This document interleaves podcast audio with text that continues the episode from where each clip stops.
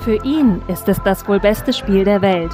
Es vergeht kein Tag, an dem er nicht darüber nachdenkt, ob es besser wäre, den Race, Fold oder Call-Button zu drücken. Lauscht PokerStars Team Pro Online-Mitglied Felix X Flix Schneiders im Gespräch über Motivation, Inspiration und das Leben als Pokerspieler. Willkommen beim Grinding It Up Poker Podcast.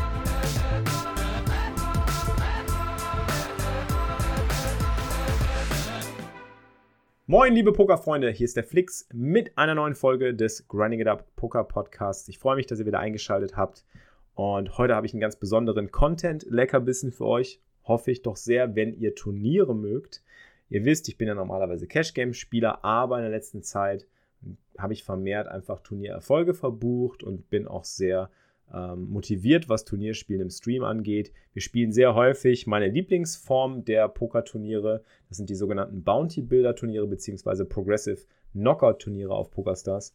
Und ich will euch dazu ein bisschen was erzählen, weil ich denke, dass das eine sehr, sehr interessante Poker-Variante ist, zu der es im Internet generell oder auch in Buchform oder in Videoform noch nicht allzu viel Content, Strategie oder Theorie gibt. Und das fuchst mich ganz besonders daran. Dieses Knockout-Prinzip, das Knockout-Format, wo man Spieler eben aus dem Turnier schmeißen kann und dafür belohnt wird mit einem Kopfgeld, gibt einen gewissen extra Anreiz. Ich will noch mal ganz kurz für alle wiederholen, die vielleicht den Podcast zum ersten Mal hören oder irgendwie mit Turnierpoker noch nicht so wirklich Erfahrung haben und gar nicht wissen, was ist eigentlich so eine gängige Turnierstrategie, was ist überhaupt so die Basis des Turnierpokerns oder was ist die Basisstrategie beim Turnierpokern. Das Turnierpoker definiert sich ja über den Preispool, über die Buy-ins, du hast einen riesen Preispool und die Auszahlung ist dann je nach Struktur äh, meistens sehr top-heavy. Das bedeutet, der erste Platz kriegt zum Beispiel 30% des ganzen Preispools. Jeder zahlt ja ein Buy-in und das kommt in einen Topf und dieser Topf wird dann eben anteilig verteilt auf die Preisränge. Und dein Ziel bei dem Turnier ist es natürlich immer mindestens in die Preisränge zu kommen, weil nur dann wirst du bezahlt. Oder eben letzten Endes an den Final Table zu kommen, den ersten Platz zu machen, das Turnier zu gewinnen und die meisten Kohlen abzuschmatzen. Und die meisten Kohlen kannst du natürlich nur gewinnen, wenn du am Ende noch dabei bist. Ist ja ganz logisch. Das heißt, am Anfang ist es bei einem Turnier immer das Wichtigste, dass du möglichst versuchst, eine Balance zu finden zwischen dabei bleiben, deinen Chip-Stack erhalten und möglichst vergrößern, ohne dabei groß zu schwitzen. Freizeitspieler oder Spieler, die eben das Spiel vielleicht ein bisschen ambitioniert spielen, aber vielleicht auch wirklich einfach nur zur, äh, zum Entertainment eben in der Hauptsache spielen, ähm, was die wahrscheinlich dann in vielen Situationen falsch machen oder falsch angehen, weil sie eben Bock aufs Spiel haben und weil sie eben Situationen nicht aus dem Weg gehen und weil sie eben nicht so denken, wie ein Profi denken würde, eben langfristig und überlegt, okay, wenn ich mich jetzt hier raushalte und wenn jetzt noch der und der vor mir rausfliegt, dann habe ich den nächsten Preissprung geschafft. Das ist das sogenannte Laddering-Prinzip, also ein Leiterprinzip, nachdem du einfach die Leiter aufsteigen kannst in den Preissprüngen und versuchst zu gucken, okay, wer ist noch short, wer ist noch shorter als ich, wer hat noch einen kleineren Stack, wer könnte noch früher rausfliegen als ich und das könnte mir dann wiederum helfen. Also du versuchst nicht nur deinen eigenen Stack und dein eigenes Turnierleben im Auge zu behalten, sondern du guckst auch, wie steht es bei den anderen und danach handelst und agierst du und danach richtet sich auch deine Strategie. Im, im All-In äh, äh meine Sache. Also pass auf, wir machen das wie folgt. Ich gebe euch jetzt mal so ein bisschen Basic-Anleitung zum Thema Bounty Builder oder ähm, Progressive K.O. Turniere. Okay, also bei Progressive K.O. Turnieren oder bei Bounty Builder Turnieren hat jeder ein Kopfgeld auf dem Kopf. Das Kopfgeld ist meistens halt 50% des Buy-ins und davon geht die Hälfte dann nur in die eigene Tasche und die Hälfte auf deinen Kopf. Aber ähm, man sieht ja ganz klar, dass der Preispool eines solchen Turniers tatsächlich bei 50% in den Bounties liegt. So, das heißt, du hast jetzt halb auf die Bounties und halb in den normalen Preispool. Das bedeutet, du kannst es nicht wie ein normales Turnier spielen. Ein Bounty Builder Turnier oder ein Progressive Knockout Turnier ist ein komplett anderes Format, bei dem du dich auf die Bounties auf kurz oder lang konzentrieren musst, weil du holst sonst nicht das maximale Geld raus, was du rausholen könntest. In einem normalen Turnier kommt das maximale Geld dadurch, dass du bis zum Ende durchhältst, am Final Table sitzt und dann diese ganzen Preissprünge mitnimmst. Also man nennt das dann diese ICM ICM-Geschichte, äh, dieses Independent Chip Model, was dir einfach vorgibt, wenn du jetzt noch eine Stufe überleben kannst und jemand anderes vor dir rausfliegt, gewinnst du mehr Geld. Das heißt, du gewinnst Geld dadurch, dass du foldest teilweise in normalen Turnieren. Das musst du dir mal auf der Zunge zergehen lassen. Du gewinnst Geld, indem du foldest. Das ist beim Cash Game oft genauso, aber das vergessen viele. Deswegen ist äh, Geduld und Folden sehr wichtig bei normalen Turnieren. Bei Bounty Builder Turnieren 50 ist der Anteil, der das, dem, dem diese, diese Strategie zukommt. Also du kannst das Turnier wie ein normales Turnier spielen und du wirst auch Gewinn machen. Aber du wirst diesen Gewinn nicht maximieren können, weil du die anderen 50% nicht richtig behandelst. Die anderen 50% bestehen daraus, dass du Leute ausnockst. Und wie kannst du Leute ausnocken? Ne? Kriege ich hier meine Antwort vom Chat? Mitmachen? Wie knockst du Leute aus?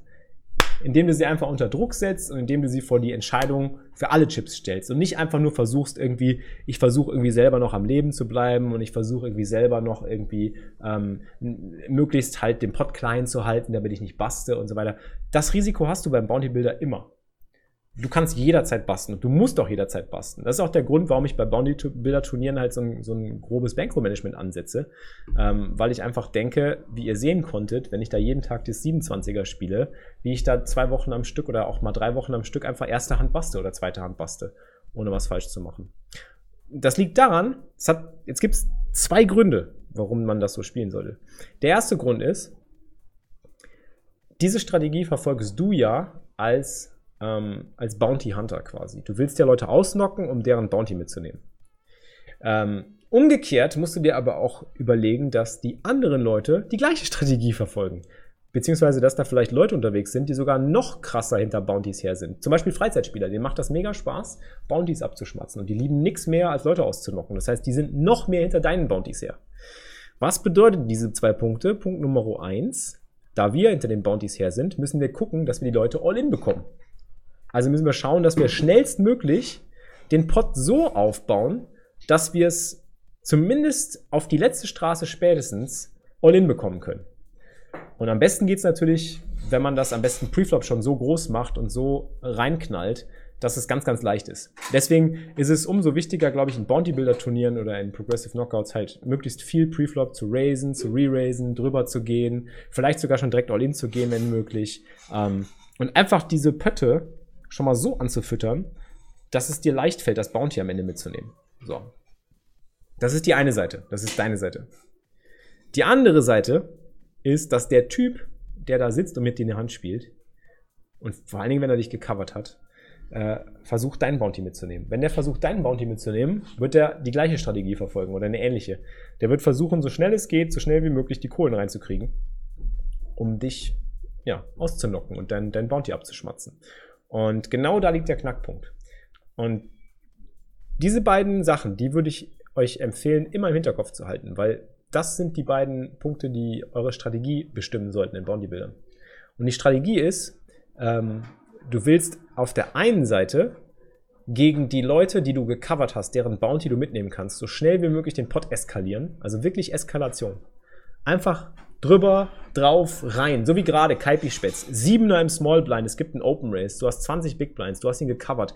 Stell die Siebener rein. Macht ja keinen Stress. Die Siebener gehen einfach rein und selbst wenn es kein Flip ist, du hast immer noch die Möglichkeit, in 20% das Bounty mitzunehmen. In den meisten Fällen foldet er vielleicht noch und in anderen Fällen, wo er callt, hast du 50-50 oder vielleicht callt er dich umgekehrt auch mit ganz knappen Händen, also mit Fünfern, Vierern, Dreiern.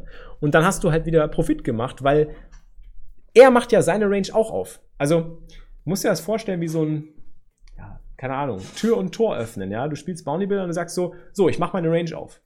So, ich, ich mache jetzt losere Plays, als ich vorher in einem normalen Turnier gemacht hätte. Und das macht der Gegner aber auch. Was passiert? Du hast eine lose Range, dein Gegner hat eine lose Range, ihr knallt beide aufeinander und du denkst dir manchmal, was ist denn da los? Ich habe irgendwie Ass 10 reingestellt und der callt mich mit Ass 3. Das wäre in einem normalen Turnier nie passiert, weil der Ass 3 gefoldet hätte, weil er sich sagt, ich muss überleben. Ich muss ja weiter überleben, damit ich noch an Final Table komme oder damit ich ins Geld komme. Und hier sagt er sich, nö, ich muss gar nicht ins Geld kommen, ich kann ja Bounty mitnehmen, also call der Ass 3. Und das darfst du nicht vergessen. Die Leute callen dich viel, viel Loser. Und wenn sie dich Loser callen, dann musst du einfach mehr Musik machen. Deswegen, gerade hier, in so einer Situation, es gibt einen Limp, du hast Asse und du hast selber auch nur noch, weiß nicht wie viele Big Blinds, ähm, 30 sind das, knappe weniger. Na doch, knappe 30. Und mach den Pot so groß wie möglich, weil die Leute werden versuchen, dir nachzujagen. Die haben dich, hier haben dich eins, zwei, drei, vier, fünf. Fünf Leute haben dich gecovert. Hinter dir sitzt einer, der hat einen Short Stack. Ähm, du hast so viele Möglichkeiten hier, entweder dich zu verdoppeln gegen die Big Stacks, weil die dich mitnehmen wollen, oder du kannst halt die Short Stacks abschmatzen.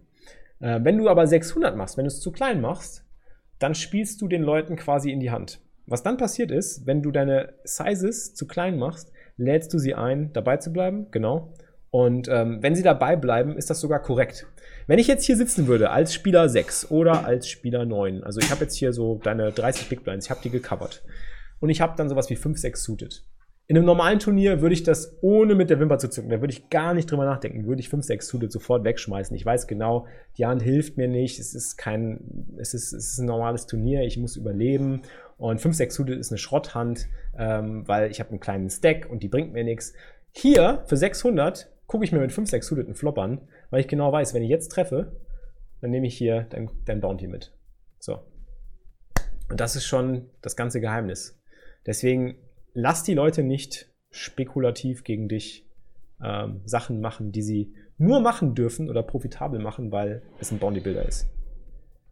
Jetzt klar geworden. Deswegen mach's fett, mach's groß. 800, 1000, besten sogar. Manchmal sogar einfach direkt all in. Und das ist auch was, das, das, das, da zögern viele. Habe ich gerade den Murat ja auch schon erzählt. Du, ich spiele das 27er Progressive. Ich habe erste Hand 9er im Big Blind und wir haben 35 oder 30 Big Blinds. Ähm, und ist mir egal, ich stell's halt rein, wenn es dazu kommt, weil ich weiß, dass der, dass der Typ da jedes kleinere Paar nicht folden wird. Ich weiß, dass der Typ vielleicht auch Ass 3 callt, weil der will mein Bounty mitnehmen. Also von daher rein. Man muss doch nicht unbedingt sein Turnierleben in Gefahr stellen, wenn man mit irgendeinem Müll callt oder reinstellt, wie man es manchmal sieht. Naja, das ist ja kein Müll. Du suchst ja deine Hände aus, äh, Jenny. Und vor allen Dingen, die Gefahr, dass du dein Turnierleben riskierst, ist bei einem Bounty Builder ja nur zu 50% gegeben. Die anderen 50%, du lebst ja von den Bounties. Das heißt, dieses Turnierleben-Denken ist in einem Bounty Builder nicht mehr so relevant. Ja. Ähm, und deswegen musst du überlegen, mit welchen Händen du das machst und wann du das genau machst. Aber das ist eine andere Geschichte. Am besten eignen sich zu den All-Ins natürlich immer alle Paare, das ist klar, Paare sind immer stark. Also du nimmst halt Hände, die stark Preflop sind. Das sind Paare, das sind Suited Aces, das sind Suited Broadways. So. Manchmal sind es auch Suited Connectors, kleinere. Weil die haben auch immer so 30 bis 40 Prozent. Also du guckst halt immer so Pi mal Daumen nach Händen, die so 30 bis 40 Prozent haben. Vielleicht Preflop. Weißt du? Das ist halt der Anreiz in einem normalen Turnier zu callen, ist gering, weil du kannst nicht viel gewinnen, aber du kannst viel verlieren und du musst ja überleben. In einem Bounty Builder 50% Anreiz ist Bounty. Also.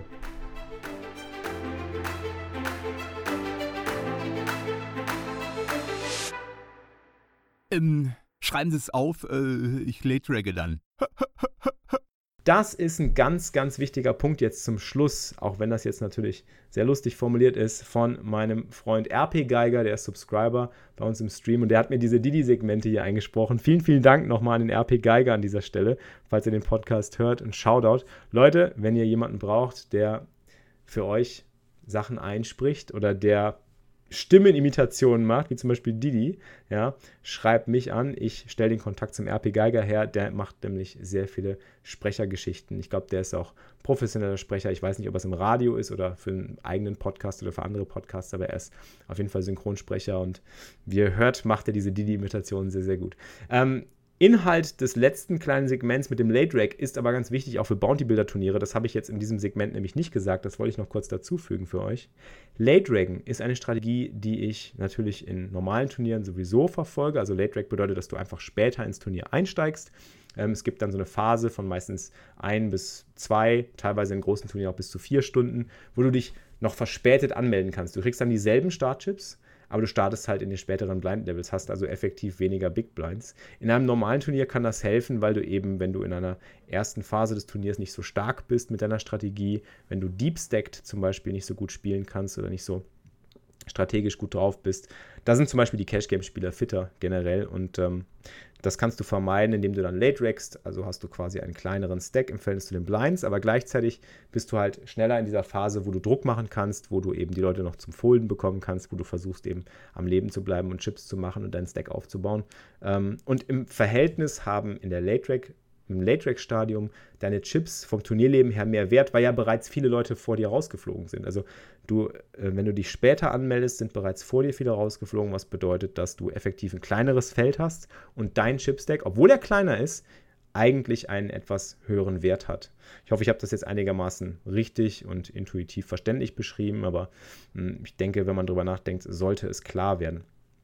In einem Bounty-Builder-Turnier finde ich Late Rack von daher interessant, das mache ich auch sehr gerne, so spät wie möglich, weil es einfach sein kann, dass wenn du das Turnier zum Beispiel äh, später anmeldest und an einen Tisch, wirst du einen, einen, ähm, einen, einen äh, zufälligen Tisch ausgelost und kommst halt mit Leuten zusammen, die völlig diverse Stack-Sizes haben. Also es kann da kleine Stacks, große Stacks geben. Klar kannst du Pech haben, du kommst an einen Tisch, wo du der Short-Stack bist und als Short-Stack spielt es sich nicht besonders gut, besonders in Bounty-Builder-Turnieren. Wer jetzt gerade gut zugehört hat, der weiß warum. Also die Leute werden dich jagen und umgekehrt hast du eben dann kaum noch eine Chance, die Leute zum Folden zu bekommen und musst eben auf eine gute Hand warten. Wenn du aber Glück hast, kommst du an einen Tisch mit kleineren Stacks, Leuten, die schon ihre Stacks ein bisschen verballert haben und dann hast du eben auch die Möglichkeit, noch mehr Bounties mitzunehmen von deren Seite. Und das ist schön, das finde ich interessant. Und ähm, deswegen kann ich das, was das angeht, immer sehr empfehlen. Da habe ich bisher sehr gute Erfahrungen gemacht. Ähm, außerdem, wenn du dich ganz zu Beginn des Turniers direkt mit anmeldest mit den anderen, startet ihr alle gleich mit dem gleichen Stack. Ihr startet mit kleinen Blinds in einem großen Stack. Was bedeutet das? Kleine Blinds, großer Stack bedeutet, dass es dir sehr, sehr schwer fallen wird, ein Bounty mitzunehmen. Und wenn es dir sehr schwer fällt, eben einen Stack aufzubauen ähm, oder eine Situation überhaupt zu bekommen, wo du jemanden aus dem Turnier befördern kannst, das ist halt das Problem. Ihr seid beide deep stacked und je deeper stacked ihr seid, desto eher braucht ihr tatsächlich einen, einen sehr, sehr glücklichen Spot, ähm, wo sehr starke Hände aufeinander prallen, damit du überhaupt eine Chance hast, jemanden rauszunehmen. Und deswegen finde ich in Bounty Builder Turnieren ist einfach extrem interessant zu Late Regan, also sich später anzumelden. Kann ich definitiv nur empfehlen, habe ich sehr gute Erfahrungen mitgemacht, wie gesagt, und ist für mich intuitiv relativ klar. Ähm, ich kann viele Dinge jetzt noch zu diesem Zeitpunkt überhaupt nicht mathematisch oder auch statistisch begründen, weil dafür habe ich viel zu wenig äh, Sample Size, was Bodybuilder-Turniere angeht. Aber ich arbeite dran, wir spielen die täglich im Stream. Deswegen kommt mal vorbei, schaut rein, ich würde mich freuen.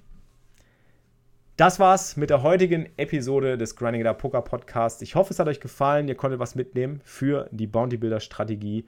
Und äh, gebt mir Feedback, bitte lasst es mich wissen. Wie hat euch der Podcast gefallen? Wenn ihr könnt, bitte hinterlasst ein Review hier auf iTunes. Das hilft, so supportet ihr den Podcast und helft uns eben weiter zu wachsen und mir eben, dass ich die Möglichkeit habe, noch mehr Zeit reinzustecken und für euch noch mehr Folgen zu produzieren. Ich habe nämlich sehr viel Spaß daran und ich hoffe, dieser Spaß, äh, den habt ihr auch. Und was auch immer ihr für ein Rating gebt, ich freue mich über alles. Und wenn ihr auf Social Media Posts seht, freue ich mich auch über jeden Like, über, jeden, über, über jedes Teilen, über ein Abo auf den Podcast, auf Soundcloud, auf iTunes, wo auch immer ihr ihn hört. Und schaut mal vorbei auf Granny Lab TV. Ab 3 Uhr jeden Nachmittag gehen wir live und unser Ziel ist es, das 27er Progressive Knockout zu shippen und unser eigenes Bounty am Ende zu kassieren. Also viel Glück dabei, wenn ihr auch selber Bounty-Builder-Turniere spielt. Holt euch euer eigenes Bounty. Ich hoffe, die Strategie hat euch geholfen. Wir hören uns beim nächsten Mal. Danke fürs Reinhören. Bitte gebt mir Feedback. Das ist meine Luft zum Atmen. Keep grinding it up, Leute. Bis bald, euer Flix. Das war's für dieses Mal, liebe Pokerfreunde. Ihr habt immer noch nicht genug? Mehr Poker-Content mit Felix bekommt ihr täglich um 15 Uhr live auf grindingitup.tv. Bis zum nächsten Mal beim Grinding It Up Poker Podcast.